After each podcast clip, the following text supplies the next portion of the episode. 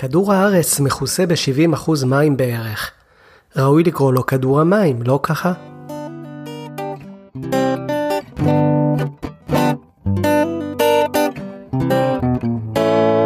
ברוכים הבאים ל-70% בינתיים, פודקאסט במדעי הים והסביבה הימית. הישרדות בלב ים, מבוסס על סיפור אמיתי. עוד רגע אני עומד לטבוע. התובנה הזו הכתה בי והלמה בכל גופי בבת אחת. זו הייתה המסקנה שהגעתי אליה כאשר חזרה אליי ההכרה בחדר השירותים של מטבח הספינה. לפני כמה ימים אני, או קנה, קיבלתי את המשרה המיוחדת כשף. ולא רק שף, אלא קצין המטבח על סיפונה של ספינה. זו הייתה ספינה גוררת השייכת למערך אסדת קידוח הנפט מול חופי ניגריה שבאוקיינוס האטלנטי. הים היה סוער במיוחד באותו יום, והספינה לא הפסיקה להיטלטל, וכך משום מקום הגיע גל ענק במיוחד והפך את הספינה על בטנה.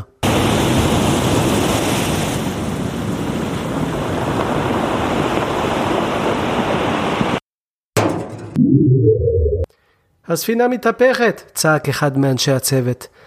פתחתי את הדלת לרווחה ויצאתי מחדר השירותים כדי לראות מה קורה. רעש אדיר נשמע כשמים רבים הדפו את החלונות ופרצו בעוצמה רבה לתוך המטבח. אנשי צוות נזרקו לצדדים, אנשים נסחפו בזרם המהיר לקירות ולתוך המסדרון, והספינה התהפכה והתחילה לשקוע במהירות לקרקעית הים. הבטתי לעבר המסדרון ועמדתי לרוץ לעברו כשהמים סחפו אותי במהירות אדירה בחזרה לכיוון חדר השירותים.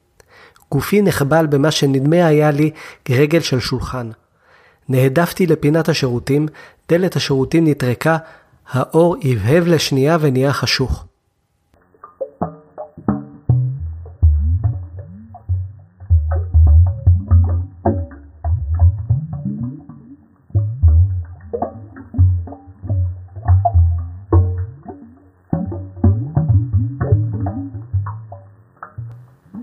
לא עבר זמן רב עד שחזרו אליי חושיי.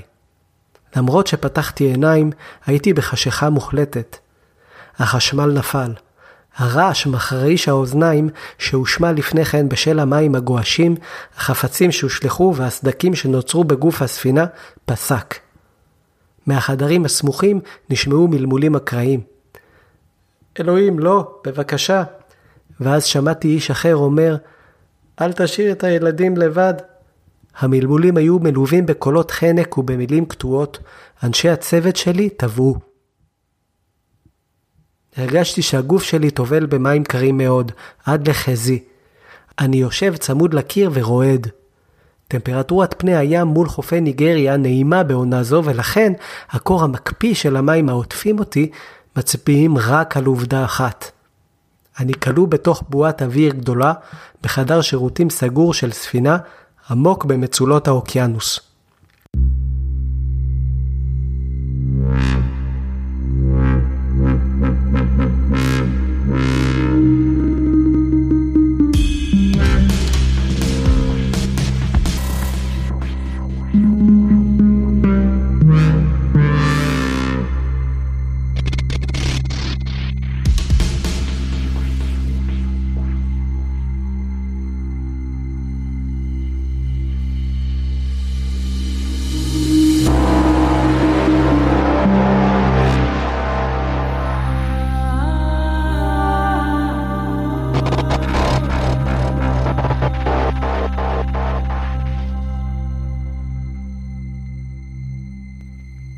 עכשיו שורר בה שקט מוחלט.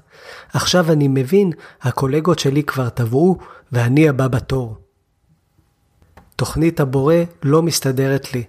חמש שנים שאני נשוי באושר, אז אלוהים, כבר נתת לי אהבה, ולא מזמן גם את משרת החלומות שלי. עכשיו תיקח אותי? למה אלוהים? איפה ההיגיון? הייתה לי בחילה והתקשיתי לנשום. עצמתי עיניים. עוקנת תנשום, אמרתי לעצמי. ניסיתי להסדיר את הנשימה. הרגשתי שמפלס המים עדיין בגובה החזה. כנראה שלא אטבע בזמן הקרוב. התחלתי להתקדם לאט ובחושך, כשזרועותיי מושטות לפנים, אולי אני יכול לשחות מכאן החוצה, חשבתי. חפץ צף פגע בזרועי. תפסתי אותו ומיששתי. מהר מאוד הבנתי שמדובר בחגורת הצלה. חיפשתי עם הידיים את שני פנסי האור הקטנים המחוברים אליה. ניתקתי אחד מהם בשתי ידיים וניסיתי להדליק אותו. יש, הוא עובד. כיוונתי את אלומת האור לפניי. מטבח הספינה כבר לא נראה כמו מטבח. החדר הוצף במטר וחצי של מים ולא יכולתי לזהות כלום. למרות הפנס לא יכולתי לראות הרבה, אבל ראיתי שאין לי לאן ללכת עם הראש מחוץ למים. אם אני רוצה למצוא דרך החוצה מכאן, אאלץ לצלול. הוצאתי את הפנס השני מחגורת ההצלה. פרמתי את החוט שהיה מחובר אליו. הדלקתי את הפנס ופתחתי את דלת השירותים וקשרתי את הפנס לידית של הדלת. עליי לצלול ולבדוק אם אני יכול לצאת החוצה.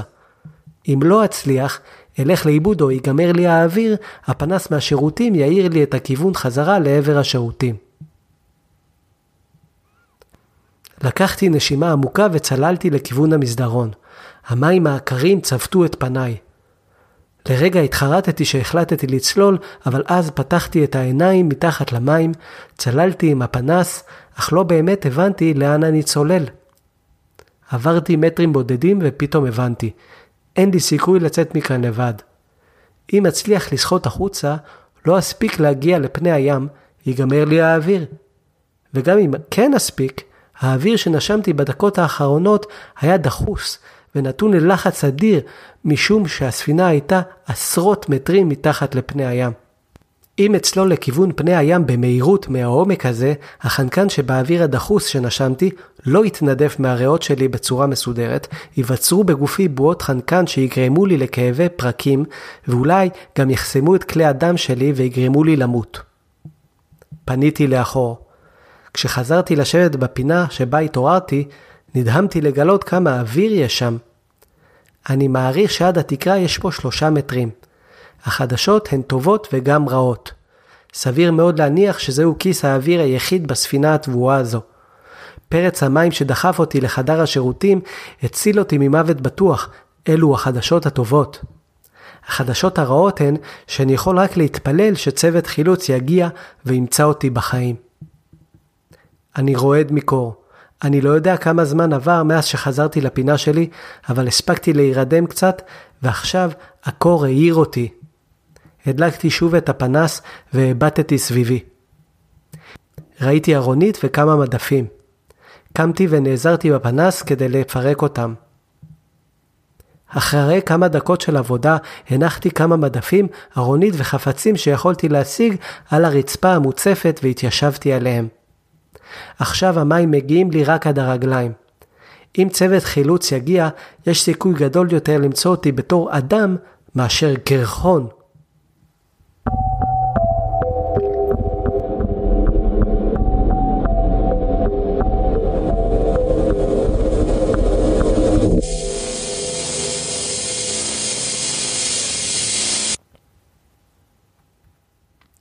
עברו הרבה שעות, כך נדמה לי. אין לי תחושה של זמן, ואני לא יודע אם אני ער או ישן. חפץ מתכתי צף נגע לי ברגל. רכנתי כדי להרים אותו. עשיתי כך במאמץ רב ובשארית כוחותיי, הרמתי את החפץ והארתי עליו עם הפנס. זו הייתה פחית קולה סגורה. בכל הטראומה הזו שכחתי שאני צריך לאכול ולשתות. הייתי רעב בטירוף, אבל הייתי עוד יותר צמא. אלוהים, בחיים לא הייתי כל כך צמא. לגמתי כמעט חצי פחית קולה בשלוק אחד, לפני שעצרתי את עצמי בפתאומיות. הקצבה או כנה, הקצבה. נרדמתי עם פחית הקולה ביד, כך לפחות נדמה לי. התעוררתי וקמתי לסירוגין, בכל פעם לקחתי עוד לגימה קטנה של קולה, אבל מרגיש שאני באפיסת כוחות. ואז נשמעו קולות מהחדרים הסמוכים. כוח חילוץ! הרמתי את הפנס, הוא לא עובד. ניסיתי שוב להדליק אותו, לא עובד. ואז סונברתי מאור שהגיע מכיוון הדלת. מולי חלף צוללן. הייתה לו מסכה גדולה והוא החזיק פנס ומכל חמצן על גבו. הושטתי את היד בניסיון לתפוס לו את אחד הסנפירים. פספסתי, ואז עוד צוללן הגיע, הוא עבר יותר קרוב אליי, והיה נדמה שהוא ראה אותי. הוא תפס את ידי ואני לחצתי את ידו. הוא קפץ אחורה בבהלה. העדר של בועות אוויר פרצו מהפנים שלו. הוא חי, הוא חי, יש לנו שורד, אני לא מאמין, הוא חי. המסכה הייתה מצוידת בטכנולוגיית הגברה ימית כדי שצוללני החילוץ יוכלו לדבר ביניהם מתחת למים. הצוללן עזר לי להתרומם ונתן לי בקבוק מים. התיישבתי על המדפים ושתיתי את כל הבקבוק. הוא שאל אותי אם אני בסדר, הנהנתי. הוא הביא לי מסכה מיוחדת שממנה אני יכול לנשום מהמכל שלו. אנחנו נצלול ביחד עכשיו, ניכנס לתוך צוללת קטנה ונחזיר אותך הביתה. אתה מוכן? הנהנתי לחיוב עם הראש. ביליתי כמה שעות בתוך פעמון שנועד לשנות בהדרגה את לחץ האוויר שאני נושם בדרכי לפני הים.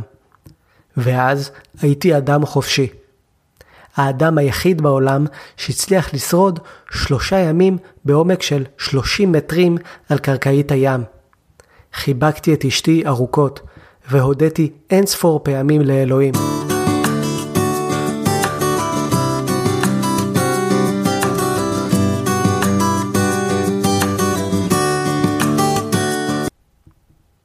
אספתי את העלים הצהובים בסמוך לעץ הגדול שבחצר ביתי. עוד סתיו חלף. אני עדיין מתעורר באמצע הלילה בבהלה, אבל עכשיו זה נדיר יותר. אני מרגיש טוב יותר. פתחתי מסעדה ובדקתי. יסודות המסעדה נבנו על קרקע יבשתית יציבה. זהו, נגמר הפרק. תודה רבה על ההאזנה, ונשתמע בפרק הבא.